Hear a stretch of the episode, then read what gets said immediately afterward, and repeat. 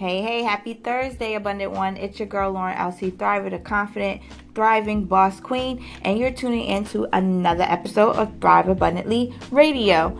So, we have been layering out this week a conversation on the show. I started off with this week in Wakanda style. I'm still inspired by the film, and if you haven't seen it, definitely go see it. There's a lot of great gems in there call into the show and share, you know, what was your takeaways from it. And especially if you're an entrepreneur and a business minded person, also in marketing, what I would love to hear your theories and, and what perspectives that you took out of that and how can you apply it to who you are in your life. So I gave a good good way of looking at certain things based on the movie and I started this week's topic on talking about claiming your throne and how to find your niche in your business and all of that had to be tied into leadership and standing for the throne of your purpose and your why. And then I also talked about on last episode as far as once you find out now it's time to take action on what it is. And that's just in your life period. It doesn't necessarily have to be if you have a business. Whatever it is that you make a decision on what you want to do claim it. Claim that throne. Speak it you know give put some existence in it.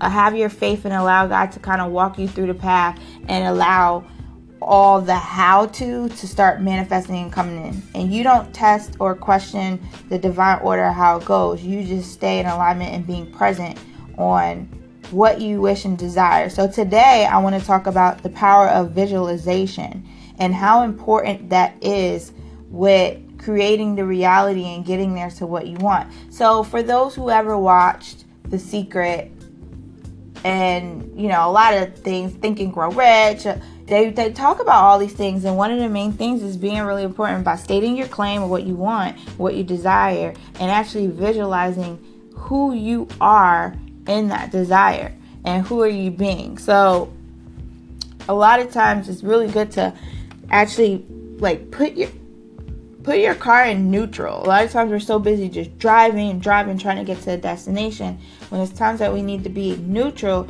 so we can allow the path to manifest and, and work its course and how it goes. So the the logic to the power of visualization is to affirm a who you are, who you're being. So how to do that? Like if you actually have a desire to to do whatever the case may be speaking you know um, you know be whatever kind of leader start this business be a mom be a wife whatever it is that you you know definitely stated that you want to do and have and create into your life it's really important that you visualize on who you are and who are you being in that space. So i talked about a lot before in the past that you need to be sure that your doing does not come before your being. You must you must be before you do. A lot of times people get that mixed up and I get it because we've been hardwired to, you know, always think, okay, I got to do this first, then I'll have these things. You know, I got to do and have good grades, then I can, you know, get a scholarship and then I can get a good job. And, you know, so we usually kind of get into that. And a lot of times